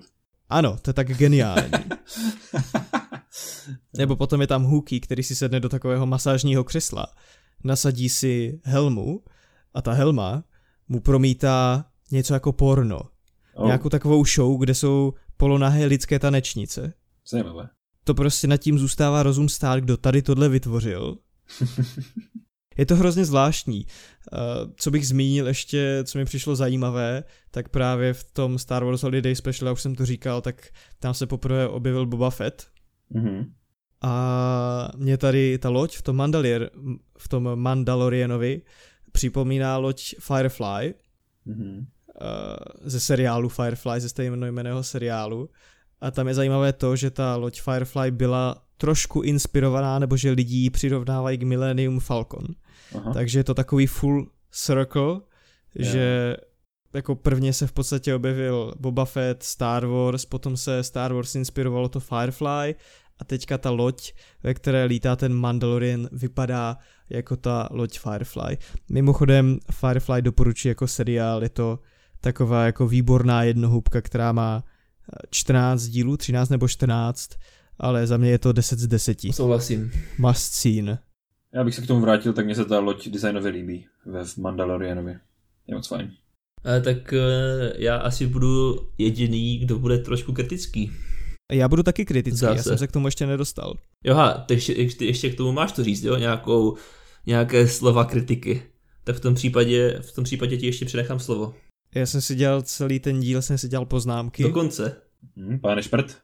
Věc, co mě ještě trošku pobavila, je, když jsme viděli toho pilota, toho vznášedla na začátku, tak mě pobavilo, že ten je to herec z teorie velkého třesku, kde Ano, je ano, takového ano. hromotluka. Takže Jak jsem byl se pobavený. Bert se jmenoval, nebo tak nějak. Ano, jmenoval se- jmenuje se Bert. třesku. Ano, ano. A to mi přišlo, to mi přišlo vtipné i to Asi jeho si- vyjadřování, vypadá prostě pořád stejně. Ano, Tam vidím ano. toho, tu postavu z té teorie velkého třesku. Přesně tak. A i tím, jak skončí, protože ho za 10 vteřin poté, co se s ním ten hrdina rozloučí, sežere nějaká velká ryba. Takže to mě pobavilo. A co se mi moc nelíbilo, tak mně třeba přišlo, že tam neseděl ten modrý ještě na začátku, že to do toho vůbec nesedělo. Mně to přišlo, jak kdyby to byla postava ze Star Treku. I tím, i tím humorem, že by to nepřišlo moc jako Star Wars. Já nevím, já jsem to jako nepochytil moc humoru teda hnedka, jako spojeného s touto postavou teda, ale... Tak on se snažil dělat takové ty vtípky, No, jako ať, jako- ať ho pustí a tady tohle. A taky bych trošku vytkl tomu, že se tam fakt jako moc nestalo a celá ta pasáž s tím, jak ten Mandalorian trénoval ježdění na nějaké té obří žábě, Ano. tak to je taky mi to přišlo jako Jo, trošku jako zvláštní. Taková zbytečná odbočka mi to přišlo, no. A ve finále tam toho hrozně málo řekl. Možná to přispělo k tomu, že eh, ten začátek byl takový pomalý, ale k tomu, co teďka říkáš, že toho moc neřekl, možná, že to bude součástí jeho jako osobnosti, že nebude moc výřečný. Že za něj budou mluvit činy. A já si chci k té postavě vytvořit nějaký vztah a ono bez toho, aniž by ta postava mluvila, to prostě půjde těžko. Jo, jako jo, ale tak když to vezmeme Boba Fett nebo Darth Maul, taky moc nemluvili. Já z toho mám zatím takový sterilní pocit, že jsem si k žádné Hmm. té postavě nezískal nějaký jako vztah. To je hezky, to je hezky, hezky řečeno, no. Ano, ano, ale hlavně tam ještě nebyly všechny hlavní postavy. Jak víme z plagátu nebo z traileru. To je taky třeba říct. No skoro žádná. Skoro žádná, jenom Mandalorian a ten, eh, jehož jméno fakt nevím ani, jestli tam bylo zmíněno, který mu zadává ty mise v podstatě. Ale já už nechám mluvit Maru, protože mně přijde, že vám pořád skáču do řečí a mluvím hlavně já, takže prosím. No jak říkám, no, já asi takhle, asi na úvod se hodí říct, že ten seriál má prostě obrovský potenciál a jako výjimečné poruční kvality. Jo, to, je, to si musíme říct, tak to prostě je a v žádném případě ani náznakem nad ním po tom pilotním díle nelám hůl. Jo, to říkám na rovinu. Na druhou stranu, eh, teďka přijde to velké ale. Ta stopáž, která ve výsledku je snad asi jen nějakých 35 minut, jo, protože když si odečteš závěrečné úvodní titulky, což je podle mě na pilotní díl takového velkolepého dobrodružství poměrně málo. A myslím si, že to je dost citelné, protože přijde mi, že spousta těch věcí, spousta těch scén tak hrozně jako rychle uplyne a jsou tak jako eh, trošku zvláštním způsobem nastříhané. Ten scénář to úplně podle mě v některých místech nedrží pohromadě Já mám ten stejný pocit. a je to podle mě škoda, protože přece jenom ten pilotní díl by měl být díl, který tě navnadí, který uh, tě donutí vpustit si ten následující díl, což ano, samozřejmě, můžeme se tady bavit o tom, že ta závěrečná scéna je, je, je ta věc, která tě má navnadit na to, aby se díval dál. A já bych, a já bych se díval, aniž by tam ta, ani kdyby tam ta scéna nebyla, tak bych se díval dál, protože tomu seriálu prostě věřím a jsem jako ohromený tou, tím zpracováním, řekněme, jako filmařským, nebo takovým tím, těmi efekty, jo, protože já tam třeba vidím uh, spoustu jako takových uh, pomrknutí, které jste vy třeba nezmínili. Mně třeba přijde, že ty efekty jsou hrozně podobné některým těm jako filmovým Star Wars. Takové různé, uh, jak to říct, jiskry, které se tam objevují třeba, nebo, nebo ty přechody mezi scénami jsou podle mě úplně typické, hlavně pro ty původní Star Wars epizody, pokud se nepletu. A Jsou to typické přechody pro všechny. No, je to i v dokonce. těch nových. Dokonce typické přechody pro všechny, takže v tomhle ten seriál úplně jako hezký ctí uh, ty své kořeny, ale jak říkám, z pohledu toho scénáře, z pohledu mm, takové nějaké uspěchanosti, mě to takové nemastné, neslané zatím, no, jako úplně nevím, co si pod tím představit, co od toho očekávat. Čekal jsem, že eh, budu víc přesvědčený po tom prvním díle, jsem z toho mírně zklamaný. Čímž ale samozřejmě nechci tvrdit, že by se na to nikdo neměl podívat, určitě to jako doporučuji ve- výsledku, i když jsem teďka uh, možná byl kritický vůči tomu možná trošku víc, tak i přes tu kritiku eh, doporučuji, aby se na to každý podíval. A posoudil to sám, protože já si nedokážu představit, že by ten seriál pokračoval ve stejném duchu i v těch následujících epizodách. To by zkrátka nefungovalo. Nebo alespoň doufám, že to tak nebude. Ale je pravda i to, co zmínil Mike, eh, my známe v podstatě jen jednu postavu, možná dvě, dejme tomu. Jo? Takže je předčasné na jakékoliv soudy, ale přesto ten první díl byl možná z mého pohledu uh, trošku zklamáním. Já když to porovnám ještě s těmi seriály, které jsme hodnotili minule, tak mě opravdu, kdybych vzal ty čtyři piloty, tak všechny ty piloty mě asi, vše, ty, ty ostatní piloty mě vtáhly do děje trošku víc než ten Mandalorian. Souhlasím. Kdyby jsme to, kdyby jsme to hodnotili tak jako Taky souhlasím. bez znalosti loru nebo bez nějakého vztahu k té látce, tak tohle by mě asi úplně nepřesvědčilo o tom, že tohle je ten seriál, který já chci sledovat. No a to si právě myslím, že já se jako dokážu oprostit, vzhledem k tomu, že nejsem fanoušek Star Wars, o těchto těch různých narážek a takového toho servisu pro fanoušky. A když tohle pominu, tak právě to, co zůstane, není podle mě úplně lichotivé pro pilot takového jako velkolepého Star Wars seriálu. Který je i takhle velkolepě marketovaný. Přesně tak. No a kdybychom toho měli hodnotit bodově, kolik byste tomu dali? Tomu Na, pilotu? na stupnici od 1 do 10? No, pojď od jedné do deseti. Uh, tak já dávám 6. Za mě sedm. Já bych dal asi taky sedm. Což je pořád, co, což je pořád nadprůměr, ale pozor na to. Nutno říct, že to je asi kvůli tomu, že je to Star Wars. Kdyby, kdyby tam nebyly takové ty momenty, co mě potěší, tak bych tomu dal míň. Ale upřímně, kdyby, Je to to, možné, ne, no. Je to kdyby možné. to nebylo Star Wars, tak dávám ještě míň. Dávám třeba pět, jako. Hmm. Možná, že to hodnocení ovlivňuje i to naše očekávání do budoucna, do těch dalších epizod. Že prostě pořád čekáme, že se to rozjede. Čemuž věřím osobně. Ty jo, přemýšlím, jakou, jak velkou roli to hraje to očeká. Samozřejmě očekávání byla velká a obzvlášť třeba v porovnání s těmi seriály, které tady před chvilkou zmiňoval Peťa, s těmi Hmm. dalšími uh, třemi nebo čtyřmi, třemi.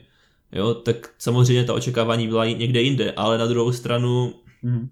jako myslím si, že to dokážu hodnotit docela objektivně. Hmm. a jako troufnu si to tvrdit o sobě a kdyby to bylo jako fakt dobré, tak bych to jako ocenil. Když to potom porovnáme s hodnocením, které to dostalo od lidí, od jiných, tak tam je to hodnocení relativně vysoké, což mě překvapilo. Já bych čekal, že to dostane obecně nižší hodnocení a já si myslím, že takový ten Star Wars bias má spoustu lidí, ale má ho ještě větší než Hmm. my. Je Protože to, to to tak. možné, no. Na IGN to dostalo 8,5, ten pilot, na CSFD to má v podstatě zhodné hodnocení, tam to má 85%, na IMDb to má dokonce 9,2 a to stejné Rotten Tomatoes, tam od kritiků to má 91, což bych čekal, že od kritiků to bude mít méně No, to je pravda. a od diváků tak. to má 90. Takže uvidíme, uvidíme, no jak se to bude vyvíjet dál. uvidíme, uvidíme vlastně už v pátek, pokud se nepletu. Je to tak, další díl nás čeká 15.11.2019. Takže eh, ve skutečnosti se v příští epizodě našeho podcastu můžeme pobavit o tom, jak se nám líbila druhá epizoda. Wow. Jestli, jestli byla naplněná očekávání. Je tomu tak? Máme k tomu ještě co říct? K seriálu Mandalorian? Já si myslím, že můžeme uh, přeběhnout, urychleně přeběhnout k dalšímu tématu. A to byl takový uh, další oslý můstek směrem uh, k závěru našeho podcastu, kdy se pobavíme o tom, co nás oslovilo za uplynulý týden. Chce někdo začít? Ujme se toho někdo? Já bych možná dneska začal, aby mi to Mara opět neukradl jako minulý týden. Pojď do toho, Majku. Uh, za mě, nebo co mě zaujalo, tak je vypuštění hry Death Stranding, která vyšla minulý týden. Sám jsem ji ještě nehrál, rád bych si zahrál třeba jednou, až vyjde na počítač, uh, což je očekáváno, myslím, v příštím roce. Ano, na začátku léta. Tak, tak.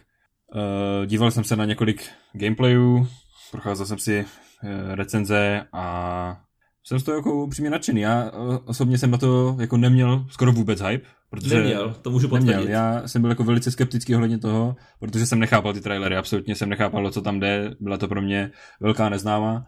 A musím říct, že po zhlédnutí asi prvních dvou epizod hry jsem na tom úplně stejně. Eh, Pořád člověk po takové jako krátké době neví, o čem to je. Ale... Nicméně já už jsem se dál dívat nechtěl, protože bych si to třeba jednou rád zahrál. ale ten svět je velmi zajímavý.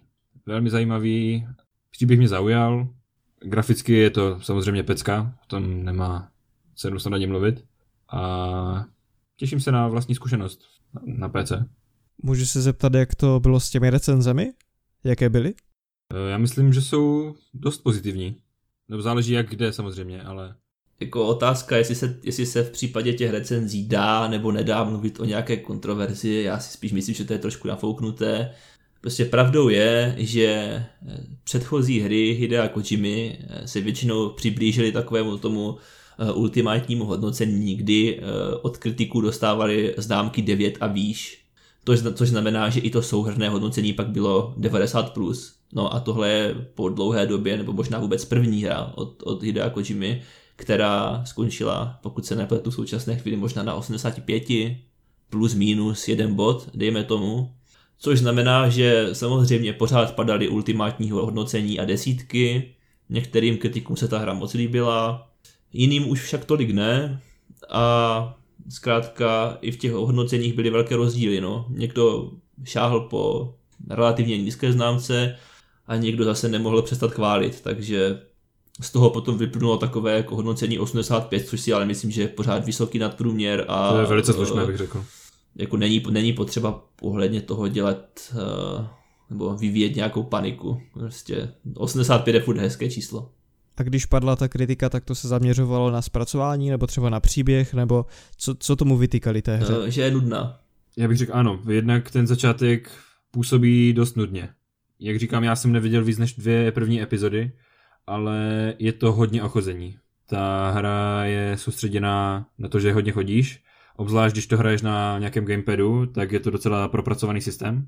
Ale to nic nemění na tom, že jsou tam velké a zdlouhavé etapy, kdy prostě musíš se dostat z bodu A do bodu B. Eh, já jsem zaznamenal eh, kritiku ve stylu, že ta hra obsahuje spoustu takových různých malých drobných eh, systémů, kterým jako, jakožto hráč musíš věnovat pozornost a je jich tolik, že to v podstatě přetéká a vůbec to jako není zábavné. Je to zajímavé, no. Jo, že, že tam snad uh, se musíš starat o to, jakým, že, že ti nějakým způsobem uh, degradují boty a slyšel jsem nějakého recenzenta, který si na to jako velmi výrazně stěžoval. Že, že ono, ti recenzenti zmiňují, že zkrátka ne každý systém, ne každá mechanika, kterou do té hry přidáš, je ku prospěchu toho výsledného zážitku. Jo, takže zhruba, zhruba okolo těchto věcí se ta kritika točí. No. Jako ono je to v podstatě v, v, v uvozovkách ve světě to, to, té hry, je to taková, jako, jak říkám, v uvozovkách realističnost, protože to není spoiler, když řeknu, v té hře je určitý prvek, který, který se jmenuje časodešť a ten uh, zrychluje tok času čehokoliv se dotkne. Ať už je to prostě lidská kůže, nebo je to kov, který začne reznout, a nebo třeba ty boty, jo, takže ale jako pro někoho to může být až přehnaná realističnost, to chápu. No a samozřejmě, když ti někdo řekne, že ta hra je třeba extrémně nudná, dejme tomu, tak to je jako docela výrazné negativum, takže to znamená, což se potom samozřejmě odrazí i na těch známkách výsledných, no. A říkali to třeba recenzenti po té, co jako dohrali celou hru, nebo po prvních pár hodinách? Já si myslím, že eh, bys tu hru neměl recenzovat, dokud si nedohrál. Jo, dobře. Takže předpokládám, předpo, samozřejmě já nevidím do, do svědomí všem recenzentům, eh, ale jako předpokládám, že většina z nich tu hru dohrála. Mm-hmm. A zaujalo tě ještě něco minulý týden? Možná něco, na co si teď nespomenu, takže můžeš pokračovat. Takže dál dostanu slovo já? Ano, Petě, pojď se do toho. Tak, já jsem viděl tento týden další díl Silicon Valley. Uh, ten byl super. Stala se tam taková věc, kterou ten seriál tak možná od začátku týzuje, ale nebudu spoilovat, protože ten spoiler je gigantických rozměrů a baví mě to, jak se tam vrací staré postavy z těch prvních řad, dokonce se tam objevila jedna postava, ale ta už je tam od začátku té šesté řady z prvního dílu, kdy šlo v podstatě takřka o nějaký kompars a teď je z té herečky regulérní postava, která teda mám ten dojem, že zatím neřekla ani jedno slovo, ale myslím si, že v tom příběhu bude hrát důležitou roli.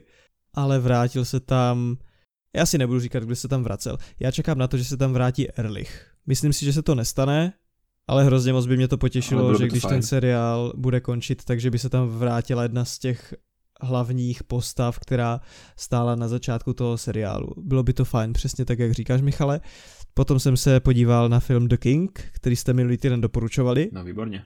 A Ten se mi líbil, líbil se mi takovým tím způsobem, že jsem si potom o tom přečetl něco na Wikipedii.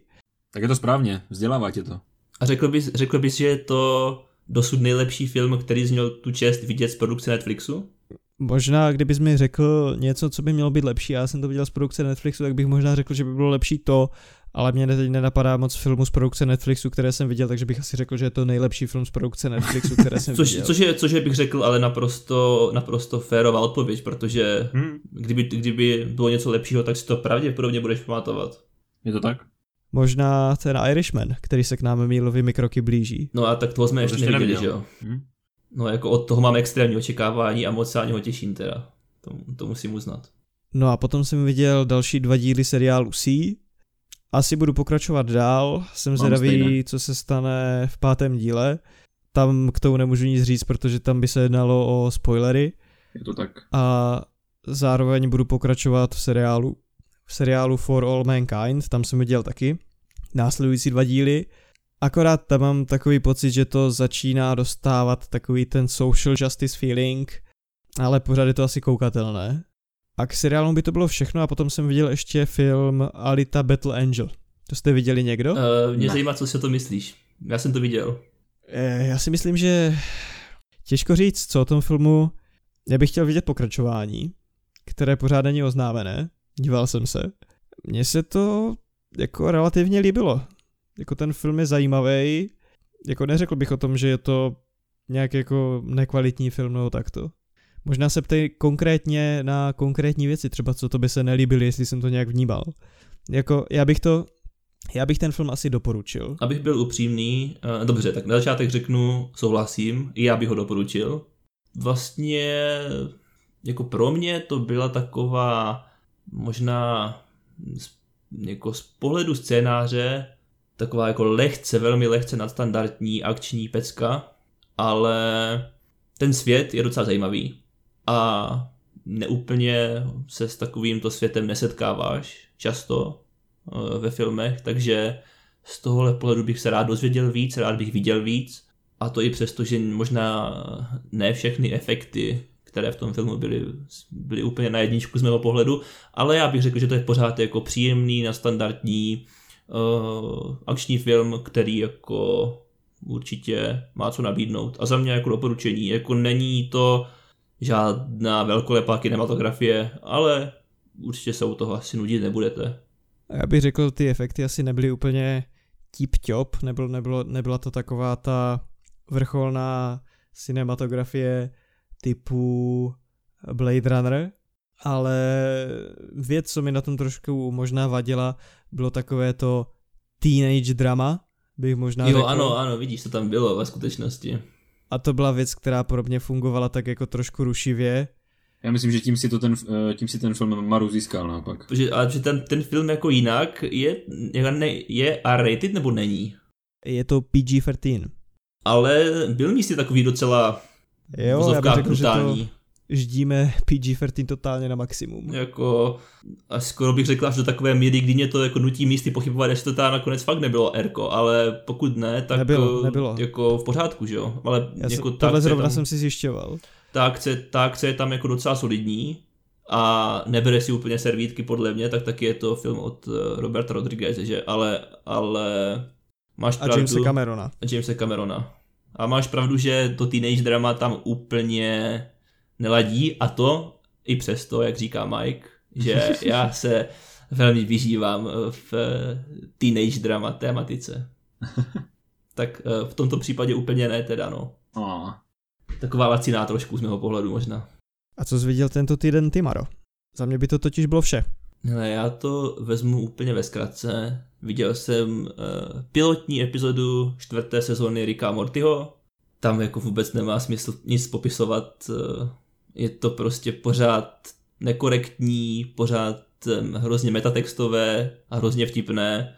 A zkrátka si to pustte, protože nemám vůbec jako mozkovou kapacitu na to, abych popsal, co se tam vlastně děje, ale je to prostě paráda. No, takže obrovský palec nahoru, vůbec to jako nestrácí šťávu ani po těch třech sériích, no, takže to můžu jen doporučit.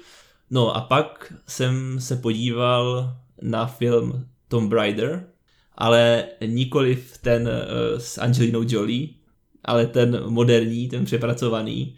A ve skutečnosti je to docela v pohodě akční film, který se občas eh, vyhýbá kliše, eh, například když ta hlavní hrdinka běží přes takovou potom, respektive po takové jako velmi tenké kládě přes nějakou propast, tak eh, jako nakonec si to jako nepodaří přeběhnout, i když by se na první pohled mohlo zdát, že se jí to podaří, tak nakonec jí tam někdo, nakonec jí někdo se střelí.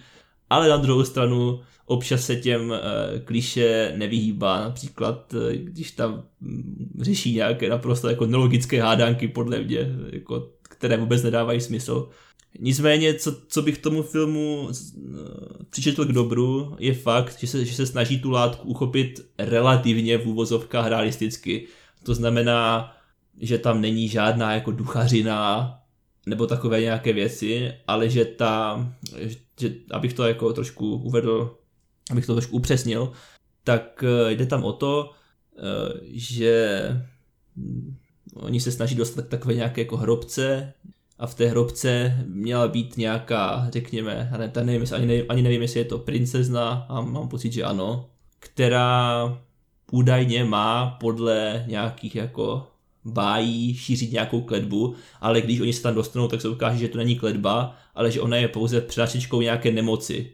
Jo, nebo oni to vydávají za nemoc, což samozřejmě jako, jako symptomy té nemoci jsou jako extrémní a nerealistické, jo ale prostě aspoň se oni snaží to uchopit tak nějak jako že to nej, že, že, tam jako nehraje roli nějaké nadpřirozeno, ale je to zkrátka nějaká forma choroby. Jo, tak což, což uh, protože ten film do značné míry vychází uh, ze hry, který která byla mimochodem taky reboot uh, těch starších Tomb Raiderů.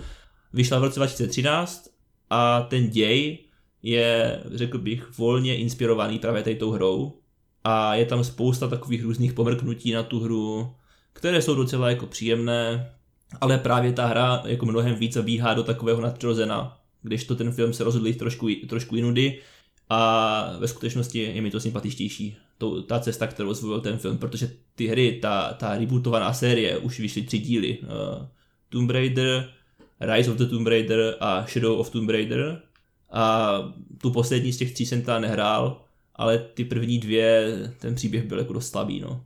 Takže za, za, za mě mírné doporučení toho filmu. Velmi, velmi mírné, ale doporučení. Já bych ale neřekl, že nadpřirozená látka je nutně na škodu. Já si myslím, že spíš ten film je možná fajn v tom, že se odlišuje, že se takhle distancuje od té látky, ale myslím si, že najdeš filmy, kde ta nadpřirozená látka funguje naprosto jako bezvadně. Hele, to vůbec jako netvrdím, jo, ale jde spíš o to, že eh, v té hře, kterou se ten film inspiruje, tak v té hře to moc nefunguje. Jo, ok, fair enough. Takže jakoby vlastně jako v kontextu tohohle se mi líbilo, že zvolili trošku jinou cestu. A uh, pokud k tomu něco nemáte, nějaký dodatek ohledně filmu Tomb Raider, předpokládám, že jste ho asi spíš neviděli. Ne. Já jsem ho neviděl. Čemuž jako rozumím, ale to se dá dělat, tak můžeme tenhle poslední závěrečný segment uzavřít a pomalu se rozloučit. Co vy na to? No já myslím, no, že už to tak vypadá. Dlouho je dost, takže... Já jsem zvědavý, kolik tento podcast bude mít minut, protože se mi zdá, že se pomalu naše podcasty prodlužují a prodlužují. I když se snažím bojovat za přesný opak. No jako to nevypadá mi... to, že by se snažil. to mi snad děláte na schvál. Já, já, všechny, já všechny svoje témata zkracuju na minimální uh, míru. Není to vidět. ale, ale je. K, k Rickovi a Mortimu jsem řekl tak tři věty. Já myslím, že se můžeme rozloučit s našimi posluchači. Tak a to by bylo z dnešního podcastu vše. Mějte se hezky a příští týden naslyšenou. Čau. Tak tak naslyšenou, mějte příjemný týden. Ahoj, ahoj. Kat. To bylo dlouhý.